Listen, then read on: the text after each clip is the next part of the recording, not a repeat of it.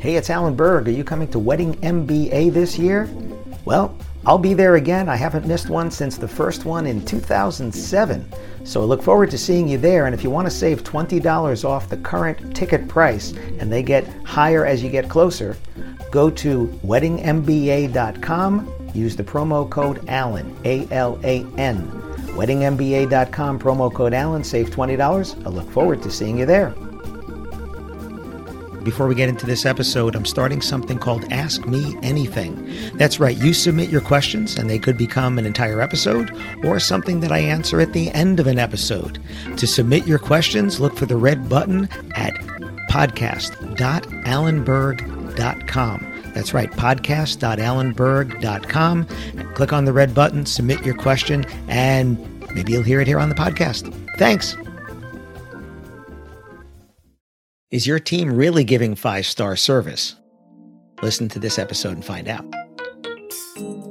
Welcome to another episode of the Wedding Business Solutions Podcast. I'm your host, Alan Berg. I'm a speaker, author, sales trainer, website reviewer, and I help businesses like yours sell more, profit more, and have more fun doing it.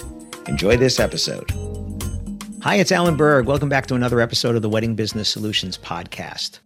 I was thinking about a story the other day that I was told by a five star hotel, and they were training their people on giving five star service. They were getting giving them classes, bringing in consultants. They were doing everything they could, and it just wasn't quite there. And then the manager realized that the people they were trying to train had never experienced five star service as a customer. They had never stayed in a five star hotel. They had never eaten in a five star restaurant.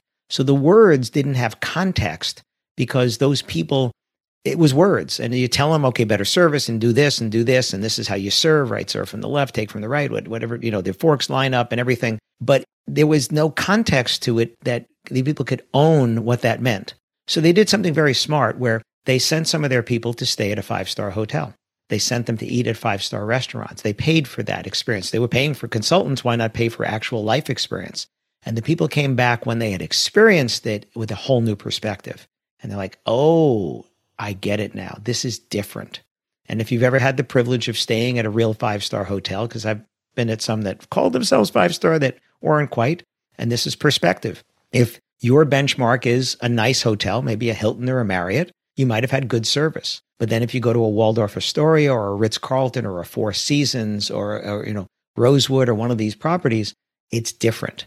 And how do you explain what's different? Because if you have nice people at the front desk who are friendly and helpful, well, you can have that at a Holiday Inn. You don't. It doesn't have to be at a Ritz Carlton for that. But what is actually different about it? And it's really hard to explain that to people. So if you have people and you're trying to provide top level service, understand your customers and where they're coming from.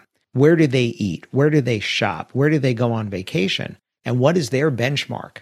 Uh, it's also an important thing if you're talking to clients about the experience that they want to have for their guests. What do their guests expect? So if you're thinking of having, you know, regular bar and not top shelf, if you invited your guests to your home, would you be serving these regular level drinks or would you be serving higher level spirits, right? Would you what do they expect to have? Because it's not just about you, it's about your guests as well. So when it comes to the service, when it comes to the things that you're selling, and when it comes to the service that you're providing, does your team know how to provide that top level of service? Have they ever experienced it themselves? And maybe it would be a good investment if you were to take them to actually do it. I had the privilege, I stayed at a Ritz Carlton earlier this year, and it's different. It's hard to explain what was different about it, but it's different.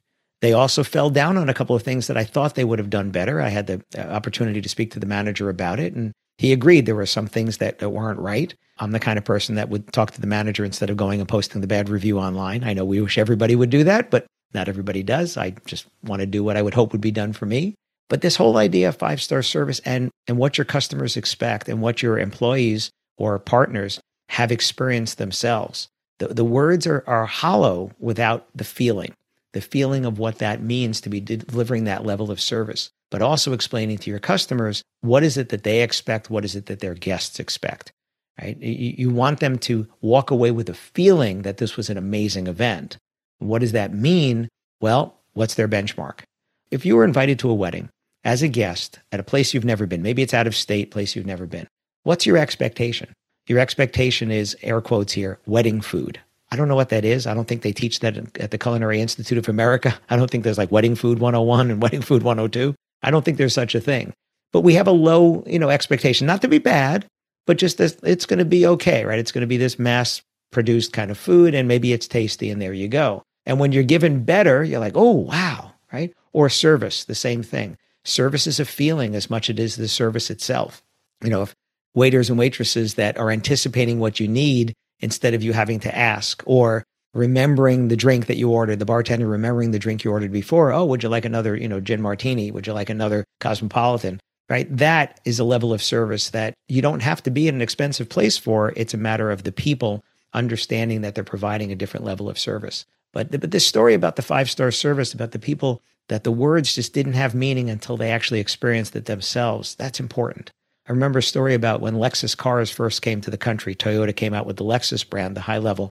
And they did look at BMW and Mercedes to see what their showrooms were like, but they went to Ritz Carlton and looked at what the experience was like at the hotel, the concierge experience. And they wanted to create something like that because that was the clientele they were going after. And that was what they would expect. And if they would get that level of service there at the car dealership, they would come back because it's what they expect if they go to a restaurant, if they go to a hotel or go to a business, expect that level of service. So you need to know the target you're trying to hit. You need to know your clientele. And if you or your people that you work with have never experienced that yourselves, can you really deliver what the customer expects? Because it's this intangible thing. It's not the tangible parts of it, right? You can buy all the best materials and put together the most beautiful designs or photos or whatever or invitations, anything, right? But a lot of what we do is really intangible. And that intangible is that feeling, that service feeling, right from the initial inquiry all the way through when you do their event and then beyond. That's part of that as well. So uh, I remember somebody saying to me one time, Alan, you're you might, you're probably our most expensive speaker, but you're also the easiest to do business with. And I said, well, if I was the most expensive and the hardest to do business with, we wouldn't be talking now because that friction would make you go to someone else because we make it easy to do business with us, people want to do business with us, even when we're more pricey, because that's part of the value we bring. Part of the value is that service that we bring. So benchmark, right? If if if your people have never experienced that kind of service, it might be wise to invest so they understand what that means. It, words are good, right? And I, I train on this and I can help people understand this to a certain point, but there's nothing like actually experiencing it yourself where you can feel the difference and be like, oh, that was different. Uh, I remember going to a Capital Grille, Grille restaurant and I go in and I'm wearing a dark suit and there was a white napkin on the table. And as I'm sitting down, the waiter uh, was changing the napkin out for a dark napkin. Never seen that before. Didn't expect it. Wouldn't have even thought to ask if they had a dark napkin. But he saw I was wearing dark. And I've had the opposite happen where it was a dark napkin and somebody was wearing white pants. And I said, Oh, do you have a white napkin? And they said, Oh, no, sorry, we don't at a different restaurant. Capital Grille set the bar up there. Oh, this is a fancy place. Why wouldn't you have a white napkin for someone who is wearing white slacks? So it's that thing. Once you've seen it, you can't unsee it. Once you've experienced it, you can't unexperience it. So if you're trying to provide a high level of service, do your people actually know what that feels like, not just the words? So I hope this gives you something to think about and hope you get your team to work on it. Let me know if you need some help. Thanks. Hi, it's Alan Berg. Thanks for listening to this episode of the Wedding Business Solutions Podcast. You can find full transcripts on my website at podcast.alanberg.com. And if you have a suggestion for a topic for a new episode or even a guest, please let me know at alan at weddingbusinesssolutions.com. And if you'd like to find out about having me come and speak to your association or a conference, or do sales training in person or remotely for your team, whether you're a team of one or a team of a hundred, please let me know again, Alan at weddingbusinesssolutions.com. Thanks for listening.